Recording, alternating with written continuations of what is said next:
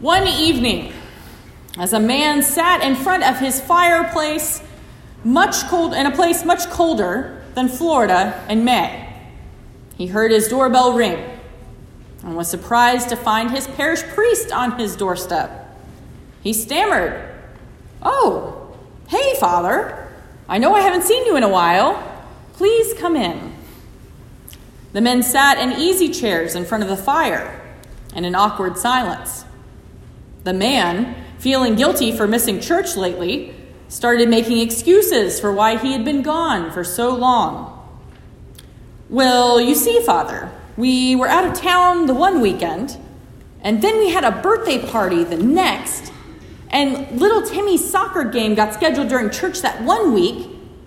The man continued making excuses, but the priest silently took the poker from the side of the fireplace and poked out a red hot coal from the center of the fire onto the brick fireplace hearth.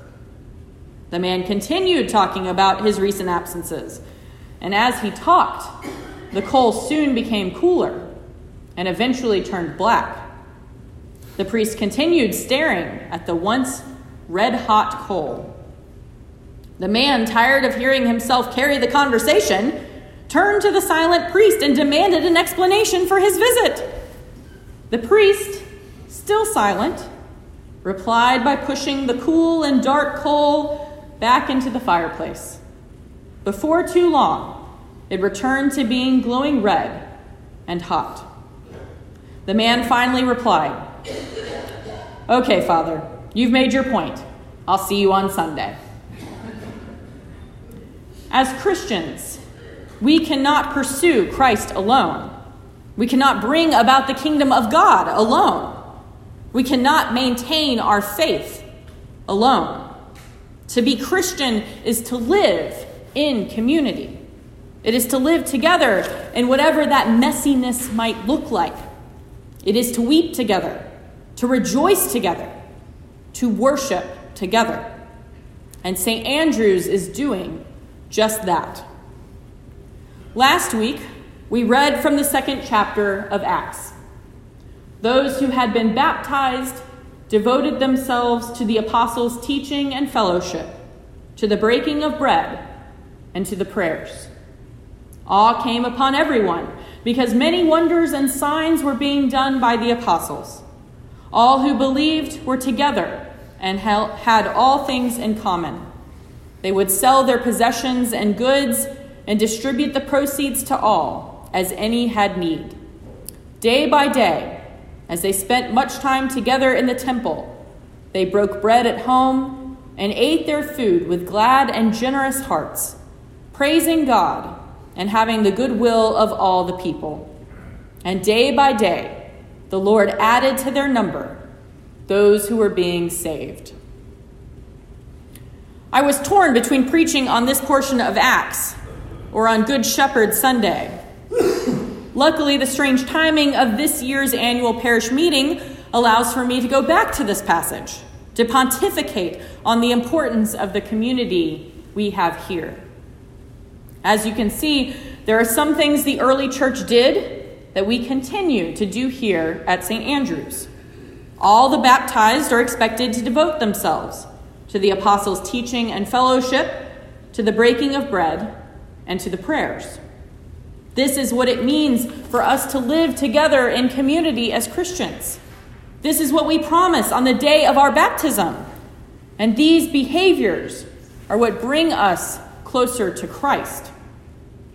Now, all those things are crammed together, but let's unpack it piece by piece.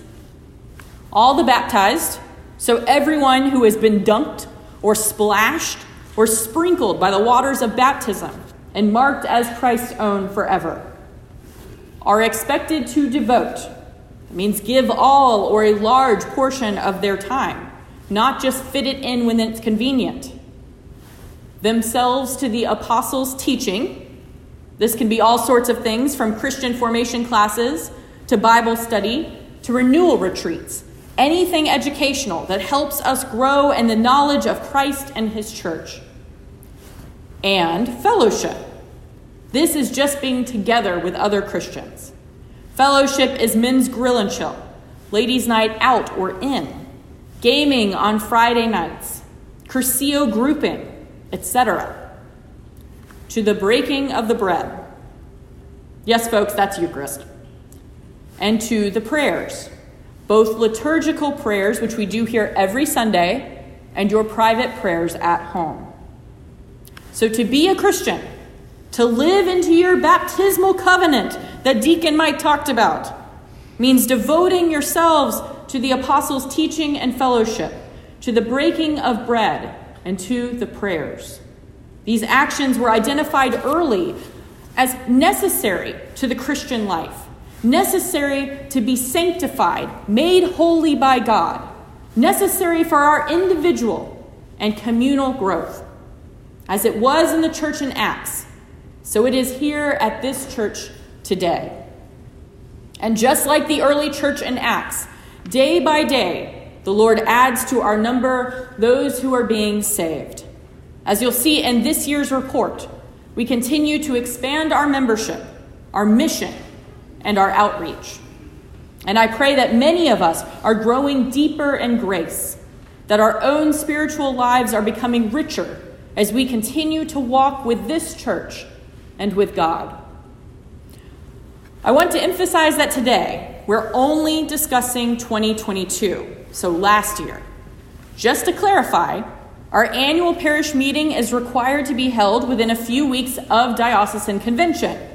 As the convention has not yet been planned for 2023, we decided to proceed with our parish annual meeting as to refresh our poor vestry who have been working very hard, especially in my absence, and to not forget all of the good work we did in 2022. And good work we did do. Please take a second after or during this meeting to really read this report and see the wonderful work we have done at St. Andrews this past year. It's hard to track spiritual growth, but we have pulled some statistics together to help quantify some of the important spiritual work we continue to do here at St. Andrews. And this work continues because of the faithful we have here at this parish, those who devote themselves to the apostles' teaching and fellowship, to the breaking of bread, and to the prayers. It's easy to get distracted by all of the shiny and glittering things in this world. It's easy to want to run a million directions, to be frustrated by our inability to do everything all at once, to focus too much on the individual and not enough on the community.